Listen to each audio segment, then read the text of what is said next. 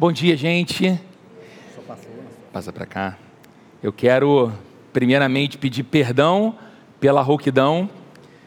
De fato, não se preocupem, não é Covid, também não é resfriado. Mas na última quarta-feira, na quarta-feira não, perdão, na quinta, eu estive envolvido numa batalha na parte da tarde. Na verdade, não estava sozinho, estava com os meus filhos.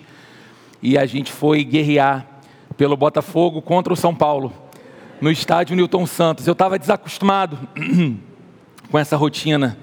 Eu acho que a idade já não me permite mais alguns esforços. O esforço valeu a pena, fomos vitoriosos. Esse time pentecostal voltou a vencer, para a glória de Deus. Mas é uma alegria enorme estar aqui, uma alegria enorme ver essa igreja que floresce, uma igreja que está no meu coração e no coração da minha família há muitos anos. Não apenas porque temos essa história próxima, de termos na Igreja Presbiteriana Raízes uma parceira da nossa plantação. Então, algo que para nós tem muito sentido, muito significado, não apenas pela cooperação financeira, e claro, ela é importante, mas pela cooperação na oração, no estímulo, no encorajamento. Eu sempre tive no Felipe, especialmente no que diz respeito à plantação da nossa igreja, um incentivador. Na verdade, eu sempre tenho a oportunidade de contar quando o Felipe está lá com a gente, ah, para a igreja que numa ocasião em que eu precisava compartilhar aquilo que eu percebia no meu coração como um movimento de Jesus para a plantação da nova igreja. E eu lembro que eu estava num congresso com o Felipe em 2017 e pedi para a gente almoçar, nós fomos almoçar juntos, e eu coloquei meu coração ali diante dele, falei tudo que eu estava sentindo, o que a Sheila vinha sentindo, e como a gente estava orando sobre esse processo da plantação da nova igreja, e ele muito empolgado com a minha empolgação, e ele me fez uma pergunta, ele disse, Roberto, mas qual é a ideia do projeto? Para quando? Eu falei assim, então, Felipe, eu tenho pensado junto com a Sheila e a gente está avaliando para de repente iniciar daqui a três anos essa igreja, essa plantação. Aí ele interrompeu, ele falou assim, meu irmão, você não fala para uma mulher grávida esperando uma criança o seguinte, olha, a, perdão, você, a, a mulher grávida não diz para a criança que está no seu ventre o seguinte, olha, eu já te amo, tenho certeza que seremos muito felizes, mas você não pode nascer em nove meses, você tem que esperar há dois anos, três anos, que eu vou me preparar para isso. E ele disse: Você e a Sheila já estão grávidos dessa igreja. E aquilo fez muito sentido na época, e eu, eu coloquei diante de Deus se o que eu pensava em prazo era apenas organização ou medo, receios. Fato é que alguns meses depois, na verdade em setembro de 2018, muito antes dos três anos que eu imaginava, nós iniciamos a primeira reunião do grupo base e a igreja tem caminhado desde então e tem sido uma alegria poder ter vocês como parceiros dessa jornada que tem sido um desafio maravilhoso, como o Felipe disse, lá no longínquo reino do Recreio de Bandeirantes. Eu ouvi ele pregando esses dias aqui eu assisti o vídeo e ele fazia uma menção de uma reunião que ele foi na Barra e ele usou essa frase para vocês, no longínquo reino da Barra da Tijuca. Eu pensei, meu Deus, eu vou pregar lá. E eu não moro na Barra, eu moro e a igreja fica no Recreio. O que se a Barra é longe, o Recreio é o quê, né? Mas eu olho para Paulo e Lu aqui, né? Membros dessa igreja, meus quase vizinhos moradores de Vargem Grande, porque no Recreio você ainda passa, Vargem Grande você tem que ir né? Ninguém passa em Vargem Grande, passa, Paulo. Vargem Grande é ponto final. Você chega em Vargem Grande, mas não é tão longe assim como o amado Felipe pensa e acredita. Queridos, eu quero convidar você a abrir a sua Bíblia comigo ou se o texto vai ser projetado, imagino que sim, acompanhar a leitura comigo se encontra em Efésios, no capítulo 1, apenas dois versos. Nós vamos ler o verso 20 2 e também o verso 23. São os dois versos que encerram esse capítulo 1 da carta de Paulo aos Efésios. Nós estamos com o coração em festa, celebrando o aniversário de quatro anos dessa igreja, e eu queria que de alguma forma nós pensássemos um pouco mais profundamente sobre igreja nessa manhã. E esse texto nos ajuda muito. Na verdade, essa carta do apóstolo Paulo aos Efésios, ela é toda maravilhosa porque fala muito sobre Deus, então nos fala muito sobre doutrina, mas nos fala muito sobre uma doutrina que se aplica à vida. A gente lê a carta e descobre como podemos viver o cristianismo. E uma das coisas que Paulo mais faz no curso de toda essa carta é falar sobre a igreja de Jesus, o que ela é, qual é a sua missão, como ela se organiza, como ela funciona, qual é o lugar dela na nossa vida, no nosso coração e nesse mundo. E esse texto, esses dois versos especificamente que vamos olhar nessa manhã, falam também sobre isso.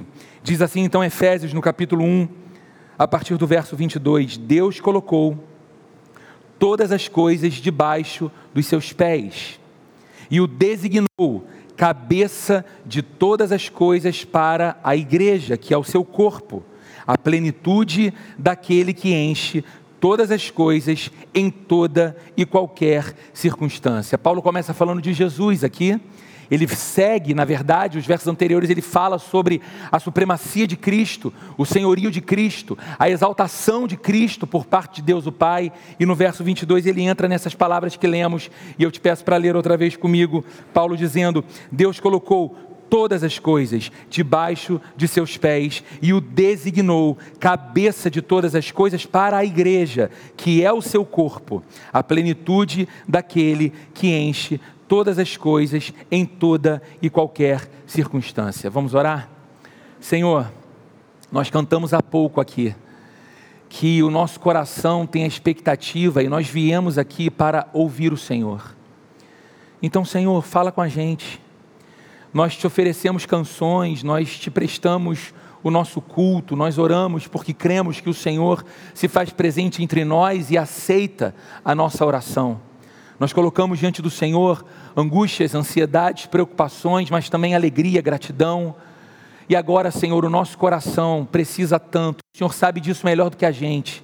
O nosso coração precisa tanto da tua vida movendo-se dentro dele, Senhor. O nosso coração precisa tanto da tua voz ecoando dentro dele, Senhor. Então, Deus, apesar de mim, com a minha limitação, apesar da limitação de todos nós, Senhor, pecadores que somos, ocupados que somos, distraídos que somos, Senhor, pela obra do Teu Espírito Santo, nos coloca todos aqui diante do Senhor e fala, Senhor, desse jeito tão singular que o Senhor faz, fala, Senhor, ao nosso coração essa manhã, para que possamos com alegria e gratidão ouvir a Tua voz e sair daqui dizendo: como foi bom ter iniciado a semana na casa de Deus, na companhia dos amigos e dos irmãos e diante do Cristo vivo, a quem eu amo, que é o meu Senhor e é o meu Salvador. Que essa seja a experiência de todos nós nessa manhã, em nome de Jesus, Senhor. Amém e amém. Eu não sei se você é parecido comigo nisso, mas você já percebeu como que às vezes nós damos importância exagerada para coisas que no fundo, no fundo não são assim tão importantes? E, ao mesmo tempo, nós temos a tendência de esvaziar, por vezes, a importância de coisas que elas sim são de fato essenciais e fundamentais. Talvez, como dizem os especialistas em comportamento humano, façamos isso porque, de alguma maneira, a gente se acostuma com aquilo que temos acesso o tempo todo. Aquilo que está diante de nós o tempo todo, aquilo que temos contato o tempo todo, por mais importante, central, essencial que nos seja para a vida, a gente vai relativizando o quão importante é e olhamos com mais admiração para a novidade, para aquilo que é diferente, para aquilo que é raro, para aquilo que é episódico. E por mais que seja algo de importância secundária, a gente acaba colocando numa prateleira muito elevada de importância da nossa vida e do nosso coração. Exemplos sobre isso.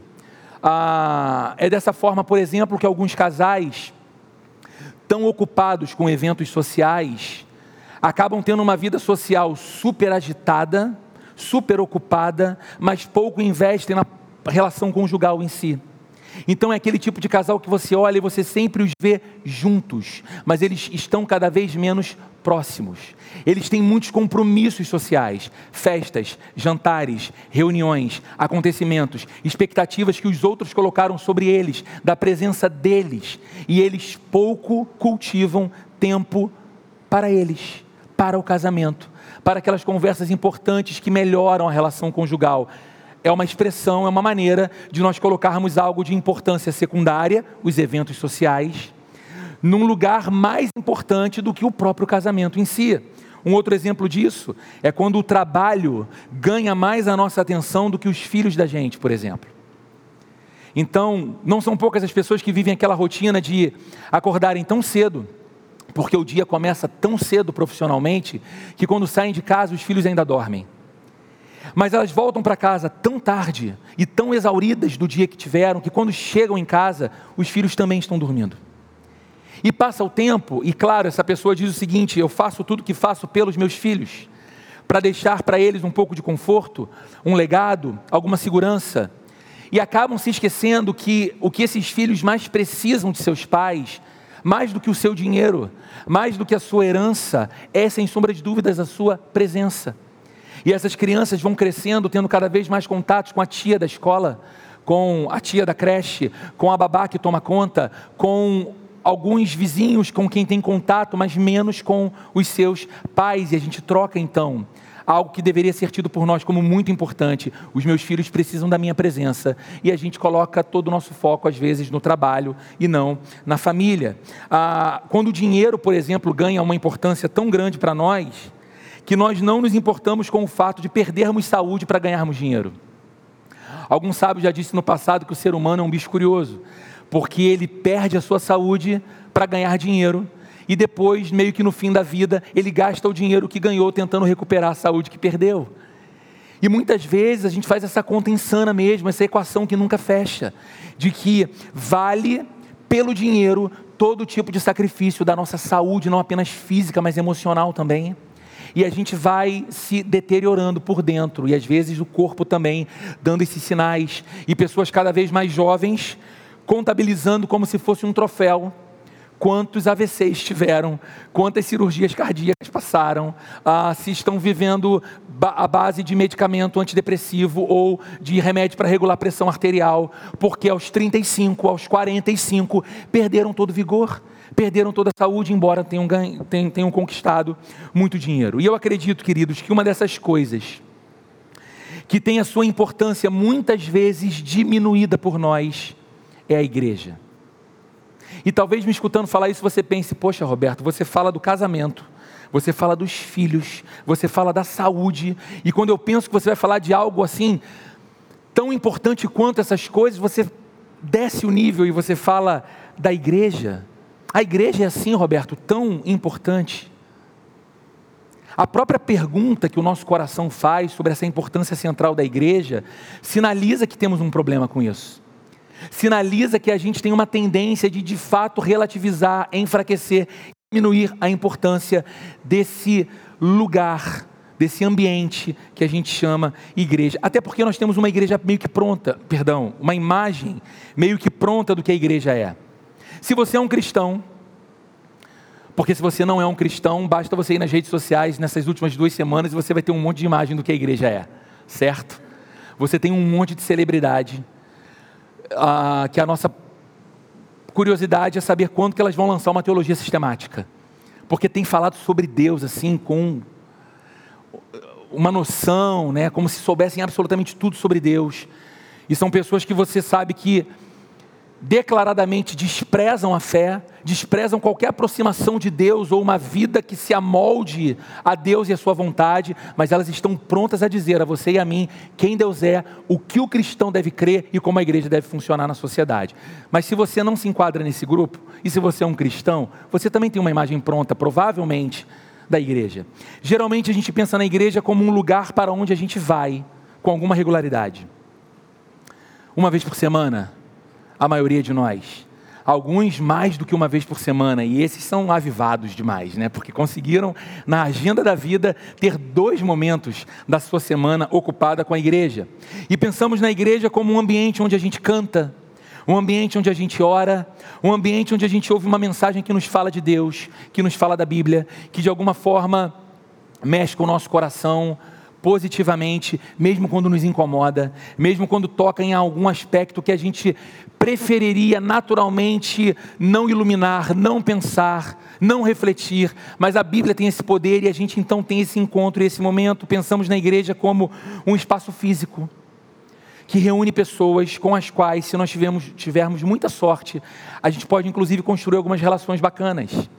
E aí algumas pessoas pensam: bom, eu tenho a sorte de ter encontrado uma igreja legal, uma igreja leve, uma igreja em que as pessoas não são tão diferentes de mim, no sentido de momento de vida, estilo de vida. A gente fala mesmo que uma, uh, meio que uma mesma linguagem e a gente se dá muito bem lá dentro. E a gente vai pensando em igreja assim. E é claro que um lugar assim é um lugar especial. Claro que um lugar assim é um lugar que a gente se envolve, mas a gente não costuma ir muito além disso. Igreja não costuma ser muito mais do que isso. Você vai dizer, a igreja é importante? Claro que ela é importante. Oh, eu gosto muito da igreja, me faz bem estar lá.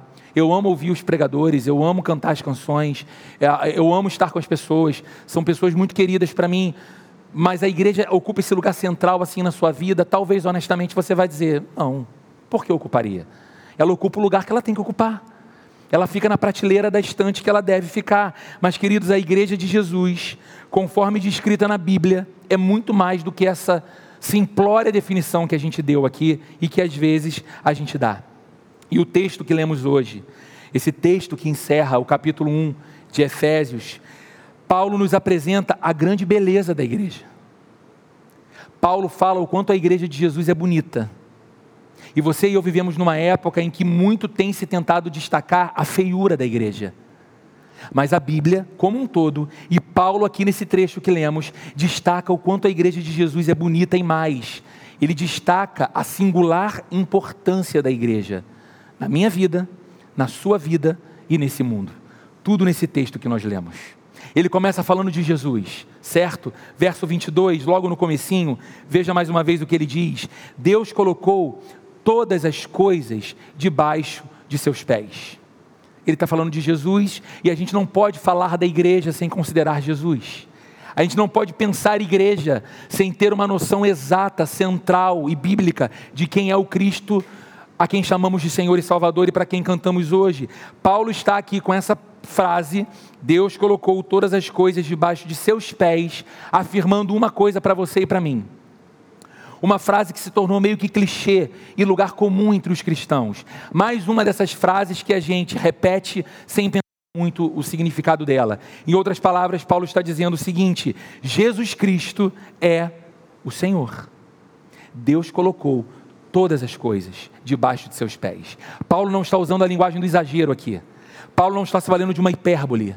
Paulo não está querendo dizer que existem algumas coisas e algumas áreas da vida que estão debaixo do governo de Jesus e do senhorio de Jesus e que outras até estão do lado de fora, mas como ele não consegue listar todas as que estão debaixo de Cristo, uma vez que são muitas, ele diz: todas estão debaixo. Não, Paulo é intencional. A Bíblia é intencional a fazer essa afirmação, dizendo que não há absolutamente nada na minha vida, na sua vida e nesse mundo que não tenha sido colocado por Deus o Pai debaixo dos pés de Jesus, debaixo do senhorio de Jesus. Não há nada no mundo ou fora desse mundo que não esteja sob o domínio de Jesus.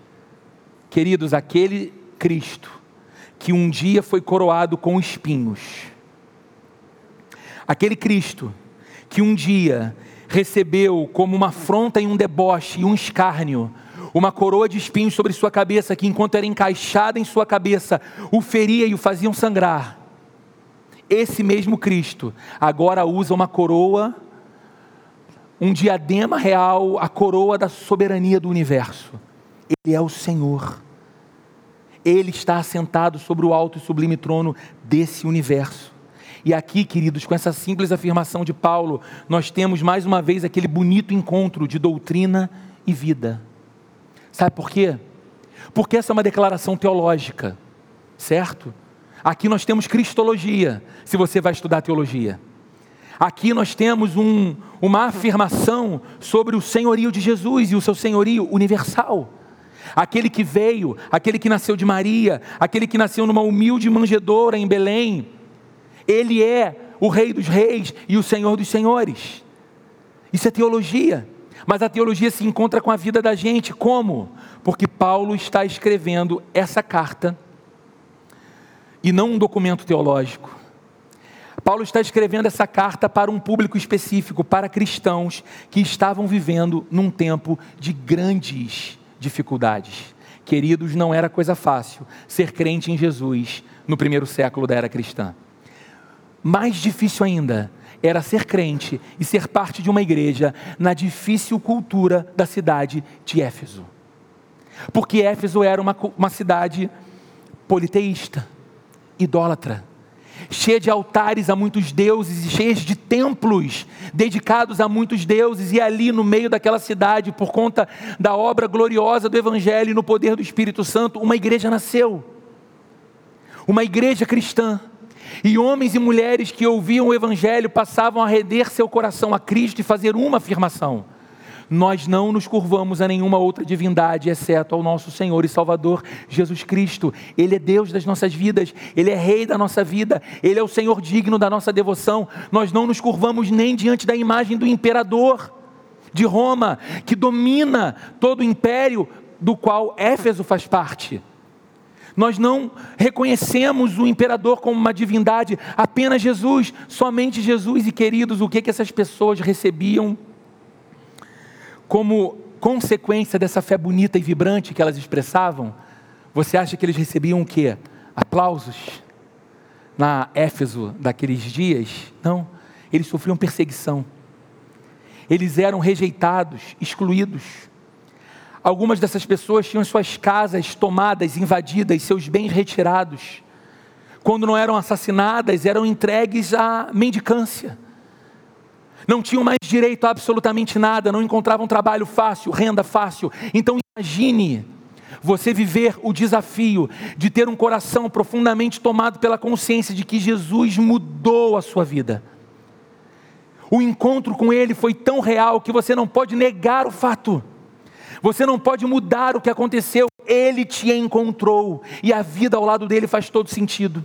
Você prefere morrer do que perdê-lo, mas você ainda está vivo e enquanto está vivo, você vive os duros desafios de uma cultura hostil à sua fé e à sua própria vida.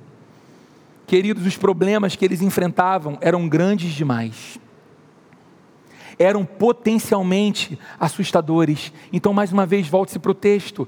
Paulo os convida a olhar para aquele Jesus que eles amavam, para aquele Jesus que eles receberam como Senhor e Salvador mas lembrarem de algo. Lembrarem que toda a dificuldade enorme aos olhos deles estava também debaixo dos pés de Jesus. Então você percebe essa afirmação que ele faz? Deus colocou todas as coisas debaixo dos seus pés. Tudo o que lhes podia causar medo e ansiedade estava debaixo do domínio soberano de Jesus. E isso fortalecia aqueles crentes. Isso fazia com que aqueles homens e mulheres seguissem firmes na fé na certeza de que, por mais que o medo fosse grande, por mais que a ansiedade fosse extrema, por mais que as preocupações fossem contínuas, eles podiam olhar para as circunstâncias bem diante dos seus olhos e olhar não apenas horizontalmente, como quem contempla o cenário que os olhos veem, mas também verticalmente e contemplar o seu Cristo assentado sobre o trono e dizendo: Todas as coisas estão debaixo dos meus pés. E meus irmãos, o mesmo vale para as nossas vidas hoje é a mesma coisa. Aquele problema que te aborrece, aquele medo que te ameaça, aquelas preocupações que deixam o coração tão ansioso que você acha que está tendo taquicardia, não consegue dormir, não consegue descansar, não consegue se concentrar no culto, porque os pensamentos te roubam daqui. Você veio, fisicamente você está presente, mas a tua mente está longe estas mesmas coisas, todas elas, estão sujeitas a Cristo. Estão debaixo dos pés de Jesus e queridos, por que isso é importante? Isso é importante porque precisa ser uma pregação diária para o nosso coração. Eu preciso pregar quando meu coração sente medo, dizendo: Isso que me apavora, isso que me deixa paralisado, sem saber que direção tomar, isso que me surpreende, não surpreende o meu Deus. Ele continua no controle, ele é soberano. Ele está assentado sobre o trono do universo, ele rege não apenas a minha vida individualmente, mas esse mundo. As coisas não saíram do controle de Deus, e essa pregação pode fazer o nosso coração descansar. Você precisa lembrar daquele episódio lindo relatado no Evangelho, quando Jesus orienta os seus discípulos que entrem numa embarcação e atravessem para outra margem. Mas Jesus não vai com eles. Porque Jesus quer tirar um tempo de comunhão a sós com o Pai, ele vai orar. Ele sobe então num monte e os discípulos vão embora no barco. E diz a Bíblia que num determinado momento, um forte vendaval se formou, deu origem a uma forte tempestade, e aqueles homens no barco, discípulos de Jesus, boa parte deles, pescadores experimentados, temeram pela própria vida. Eles não conseguiam controlar o barco. A força das ondas era grande demais. Tudo o que eles viam naquela cena pavorosa sinalizava que chegara o fim, eles iam morrer. E pior, num determinado momento eles têm a sensação de que visto um fantasma. Por quê? Porque Jesus vai ao encontro deles andando sobre as águas. E eu sei que você conhece o texto. Você sabe que Jesus tem um diálogo com Pedro, depois Jesus entra no barco e da tempestade é feita completa bonança e tudo fica bem, eles chegam do outro lado, mas há um ensino poderoso para o seu coração e para o meu nessa história linda da Bíblia. Qual era o motivo do pânico e do medo dos discípulos? A força das águas, a violência das ondas. Mesmo pescadores experientes pensavam: chegou o fim, agora a gente vai a pique, a gente vai morrer. E de repente eles olham e eles veem o Senhor deles, Jesus, andando por sobre as águas que os apavoravam. Como quem diz para os discípulos o seguinte: aquilo que apavora vocês está debaixo do meu domínio, eu ando sobre. E a gente precisa lembrar disso, queridos.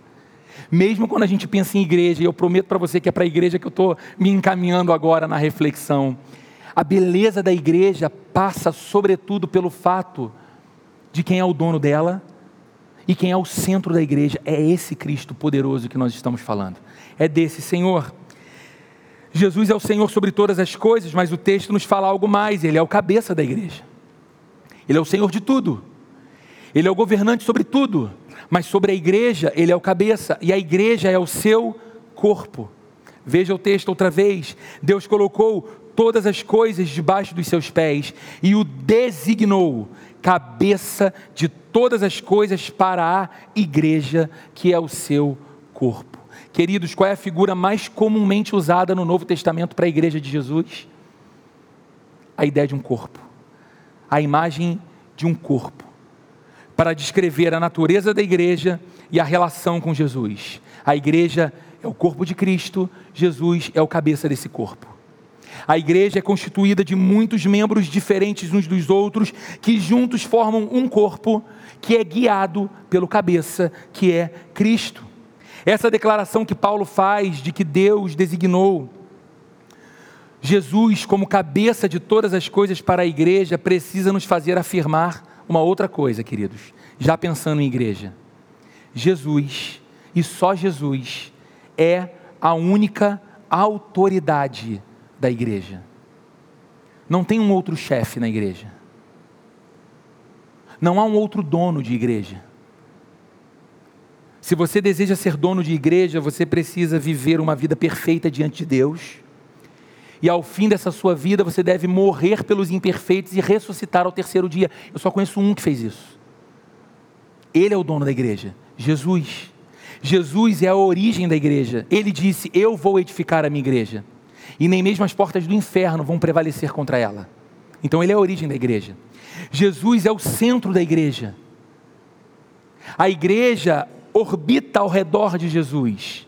E Jesus é o único Senhor da igreja. Roberto, eu esperava que você pudesse falar algo um pouco menos óbvio, ou talvez mais sofisticado, nessa manhã de domingo para mim, queridos. Eu sei que é bem básico o que eu estou dizendo mas muitas vezes é o básico que tem faltado para nós e na nossa consciência.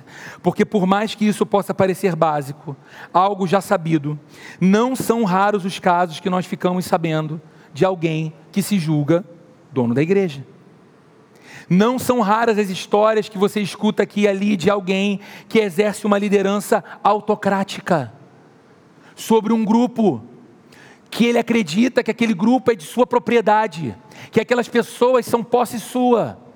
E ele exerce então uma liderança que objetiva a edificação de um império pessoal que carrega o nome dele e não a edificação do reino de Deus na terra.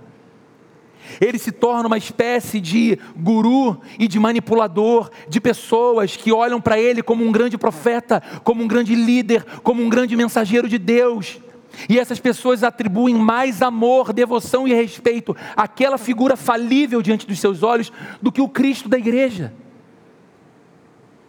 São pessoas que buscam glória para si e não a glória de Deus. E queridos, infelizmente, nós temos visto essas ocorrências em número cada vez maior, fazendo com que a gente olhe e questione se o que a placa indica como sendo igreja, de fato se trata de uma igreja. Aliás, qual é o maior teste para saber se uma igreja é verdadeiramente cristã? Diante desse texto que estamos lendo, hoje novos membros foram recebidos nessa igreja.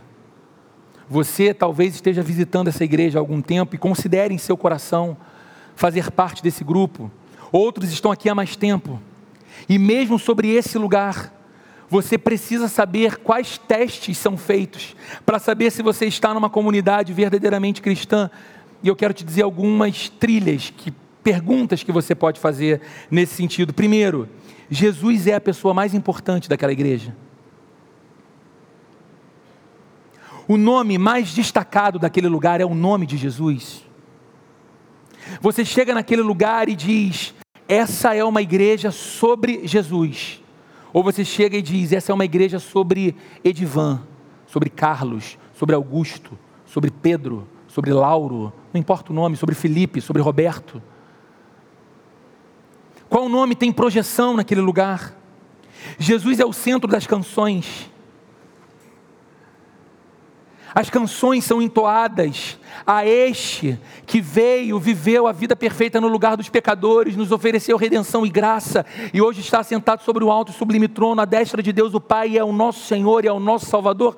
Por isso nós o exaltamos enquanto adoramos, ou as canções não passam de expressões do homem para o homem. Jesus é o centro da pregação que se escuta naquele lugar. Há Cristo no púlpito ouve-se Cristo do púlpito. O nome de Jesus não é apenas mencionado eventualmente, mas honrado como Senhor da igreja. É ensinado aos crentes como é a vida de um discípulo dele, de Jesus. Jesus é o centro dos relacionamentos daquele lugar. Pessoas diferentes umas das outras, com histórias de vida diferentes umas das outras, são unidas em amor e compromisso mútuo, em aliança, compromisso de cuidado, de oração umas pelas outras, por causa da compreensão que tem do que Jesus fez por elas e como Jesus as uniu em comunidade de fé. O Evangelho de Jesus é proclamado naquele lugar. Há Evangelho ou a moralidade religiosa? Há evangelho sendo pregado naquele lugar? Ou há a licenciosidade de quem banaliza a graça de Deus como desculpa para viver uma vida frouxa, que não busca santidade, que banaliza o lugar da santidade, que acha ofensivo no século 21 você chamar o que a Bíblia chama de pecado pelo nome. Há evangelho sendo pregado naquele lugar que anuncia ao pior dos pecadores. Talvez perto de ser tão mal como eu sou, que há graça, perdão, restauração e nova chance, se essa pessoa se rende a Cristo e ao seu Evangelho. Queridos, assim como não há nenhuma parte do corpo humano que não seja controlada pelo sistema nervoso, a igreja não tem vida fora de Jesus, que é o seu cabeça.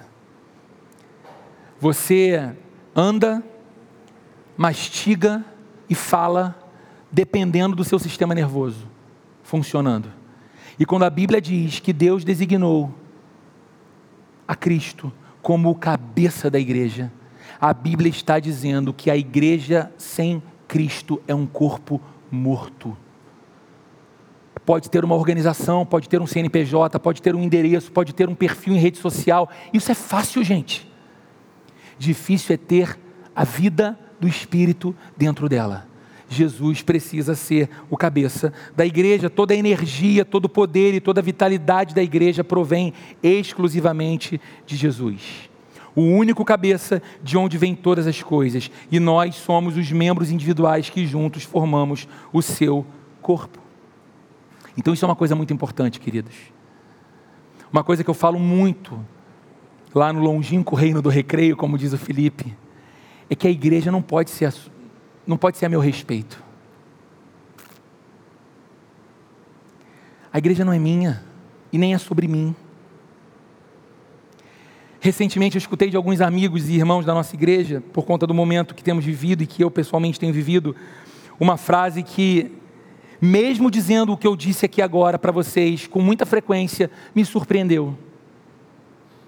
Eu ouvi de algumas pessoas muito queridas da nossa igreja o seguinte: Poxa, Roberto, quando a gente ficou sabendo da notícia do seu estado de saúde, eu acredito que o Felipe tenha compartilhado aqui com a comunidade, mas eu, eu estou tratando um câncer. E eu descobri recentemente, em fevereiro.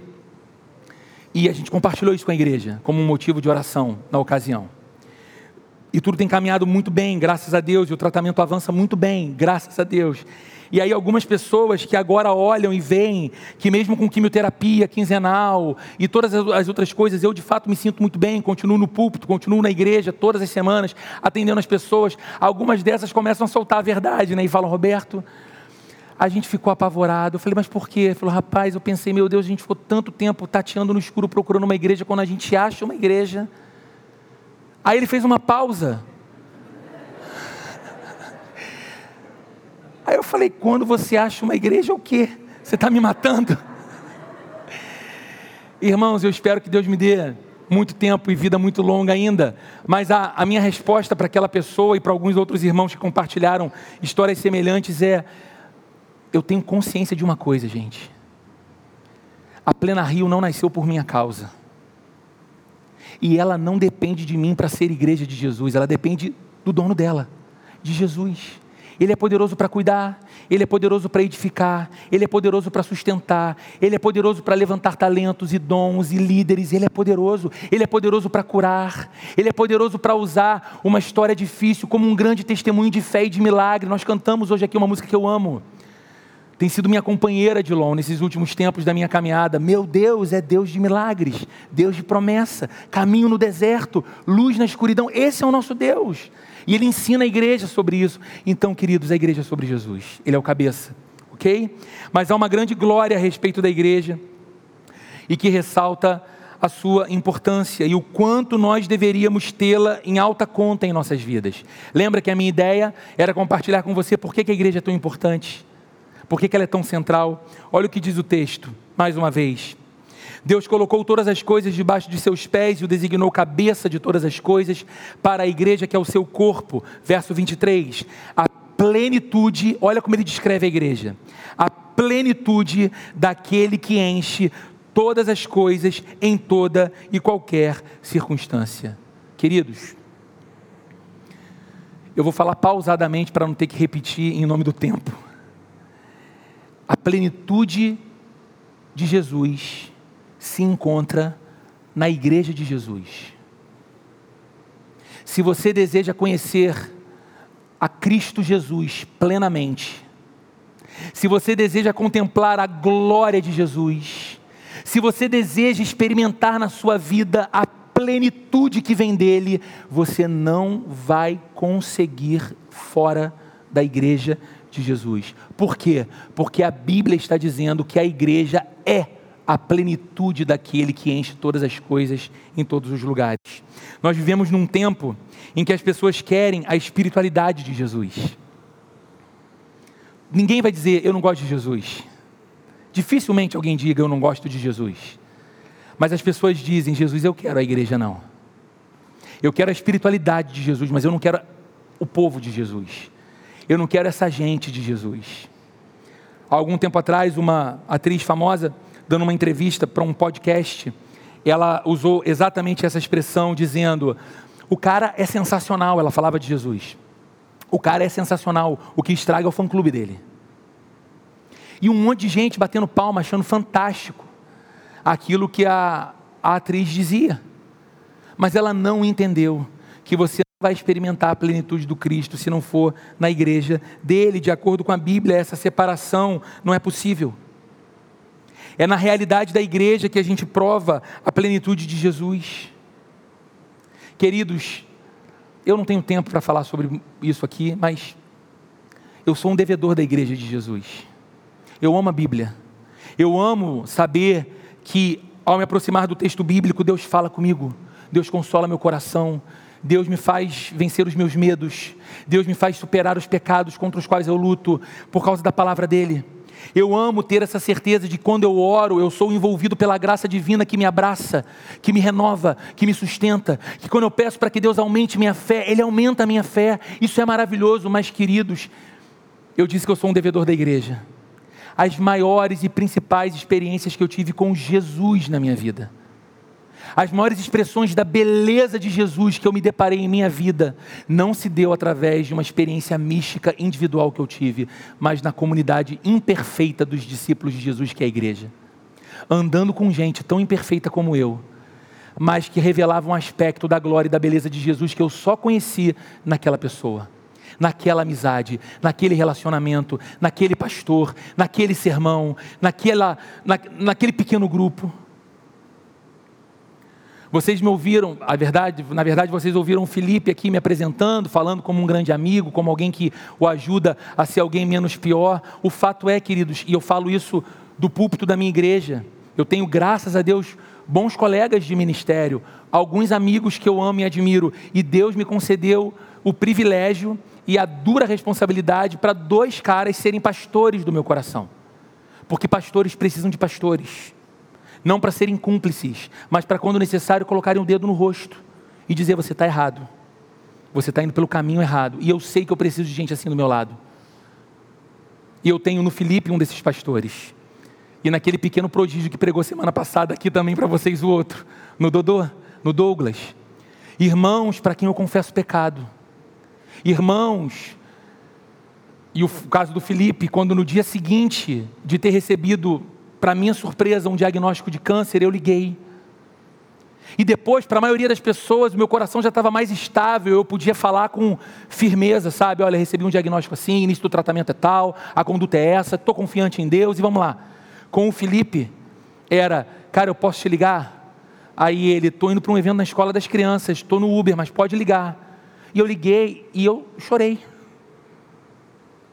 Falei, cara, me escuta. Estou com medo. Acabei de receber essa notícia. Tenho uma mulher que eu quero envelhecer do lado dela. Tenho filhos que eu quero casar. Tenho uma igreja que eu amo. E o Felipe não teve nenhuma palavra mágica para me dar, do tipo, eis que te digo, você logo ficará curado, tudo ficará bem. Ele disse, meu irmão, meu amigo, estou com você nessa. Sua dor é a minha dor, eu vou me comprometer a orar diariamente por você e pela sua vida. Conte comigo para o que você precisar e lembre-se do que você já sabe: Jesus é suficiente. Quando você anda sozinho, quando você não tem a beleza da igreja de Jesus, você não pode contar com isso, queridos. Não pode contar com isso. Ah, Roberto, mas eu vejo tanta coisa ruim sendo feita na igreja. Eu vejo tantas coisas ruins sendo feitas em nome de Deus por igrejas, coisas que me envergonham, coisas que me desanimam. Eu sei, eu também vejo. E essas coisas acontecem porque um falso cristianismo tem sido proclamado. Porque infelizmente falsas igrejas têm sido erguidas, é por isso que a gente precisa plantar novas igrejas, e igrejas saudáveis e centradas no Evangelho, porque nós temos visto muito por aí coisas, grupos que se chamam de igreja, mas que em nada se parecem com comunidades de discípulos de Jesus. Mas deixa eu te falar uma coisa, caminhando para a conclusão, eu vou encurtar bastante coisa que eu tinha aqui para dizer ainda. Pela graça de Deus, esse grupo que nos envergonha, mas que acaba tendo muito, muito destaque e projeção na mídia, esse grupo não representa a maior expressão do que a igreja de Jesus é no mundo. Não representa, queridos. Não representa. A igreja de Jesus tem sido no mundo as mãos do Senhor, muitas vezes levando provisão aos necessitados, levando consolo aos enlutados. No momento em que nós estamos aqui reunidos em culto, há crentes em algum lugar nesse país ou fora em capelas, sendo solidários a pessoas que estão velando seus entes queridos e levando ali a palavra de esperança do Evangelho e o consolo do Espírito Santo. Enquanto nós estamos aqui, há grupos de cristãos que a gente não sabe o nome, não sabe a origem, não sabe o CEP onde moram, visitando leitos de hospitais, orando por pessoas enfermas que nem os familiares mais vão vê-los. Enquanto nós estamos aqui em culto, celebrando e pregando o Evangelho, há homens e mulheres servindo a causa de Jesus na missão, nesse mundo, entrando em lugares inóspitos, muitas vezes mal cheirosos, insalubres, para ali levar a dignidade, o amor, a palavra de Jesus e a vida de Jesus para pessoas que ninguém olha, que ninguém quer. A igreja tem sido os pés de Jesus chegando muitas vezes em lugares distantes demais, lugares em que o poder público não entra, em que a polícia não entra, mas a igreja entra. Igrejas que são estabelecidas em palafitas, igrejas que são estabelecidas em, em comunidades ribeirinhas do Amazonas e reúnem quatro, cinco, seis pessoas num culto de domingo, com uma estrutura muito discreta, mas ali prega-se o amor de Jesus e do Salvador. Cristãos que abrem mãos de suas férias para muitas vezes entrarem em viagens missionárias no Brasil e fora, para dedicarem e investirem dinheiro pessoal para falarem do Evangelho de Jesus para aqueles que não conhecem a Jesus. A igreja tem sido os olhos do Senhor, enxergando os invisíveis, incluindo os desprezados, restaurando aqueles que foram quebrados pela vida ou que foram quebrados pelos seus próprios pecados. Queridos, a igreja acolhe. Se você chegou um dia numa igreja como essa, você sabe disso, você foi acolhido, você foi recebido. Se você chegou numa igreja séria, essa igreja chamou pecado de pecado e te ajudou a entender a beleza da santidade de Deus e te ajudou a entender que você não se santifica sozinho, que não é fruto do seu esforço, mas é um desejo e uma rendição à obra do Espírito Santo e a graça de Deus opera a transformação em você e pessoas te ajudaram a crer nisso e você não é mais o mesmo, você não é mais a mesma, sua família mudou, seu casamento mudou, sua maneira de trabalhar mudou, sua maneira de tratar os outros mudou. Por quê? Porque quando ninguém acreditava que você era um caso possível, a igreja sabia que não há casos impossíveis para Deus. A igreja tem sido, queridos, os braços de Jesus, trabalhando vigorosamente pelo bem da vida no mundo. Essa igreja faz parte de uma denominação histórica, certo? E para a gente não ficar passeando pela história do cristianismo, apenas esta denominação, a Igreja Presbiteriana, no Brasil e no mundo, tem sido responsável pela construção de escolas, hospitais, orfanatos, asilos, centro de recuperação, universidades por quê? Por que a igreja faz isso? Por que os crentes fazem isso? Porque eles entenderam que, apesar desse mundo ser um lugar caótico, imaculado pelo pecado, Deus não nos tirou desse mundo quando nos arrancou dele. Quando disse que nós não éramos mais do mundo, Deus não nos tirou da vida do mundo. Pelo contrário, Ele disse: Eis que eu vos envio ao mundo como ovelhas para o meio de lobos. É aqui a plataforma da nossa missão. E a igreja, embora não seja ela o reino de Deus, ela sinaliza o reino de Deus. E o reino de Deus é paz, justiça, alegria, liberdade, amor. E a igreja é uma agência dessas coisas na sociedade, ela não pode ser indiferente. Então, todas as vezes que você ouvir críticas muito severas quanto à igreja de Jesus, lembre-se da beleza dessas coisas. E esses exemplos são muito, em muito maior número do que os exemplos que nos constrangem. A igreja tem sido sal de uma sociedade que se degrada velozmente e a luz de Jesus num tempo de trevas. Queridos, a igreja é a família de Jesus, onde os desconhecidos se tornam irmãos e irmãs. Olha que coisa bonita. Em 2014 eu conheci o Felipe, dentro de um voo, indo para Londrina. E eu não imaginava que um dia eu me referiria a esse homem como um pastor para mim. Alguém que na relação, eu sei que sou amigo, mas na relação eu me coloco como uma ovelha para que ele pastoreie meu coração.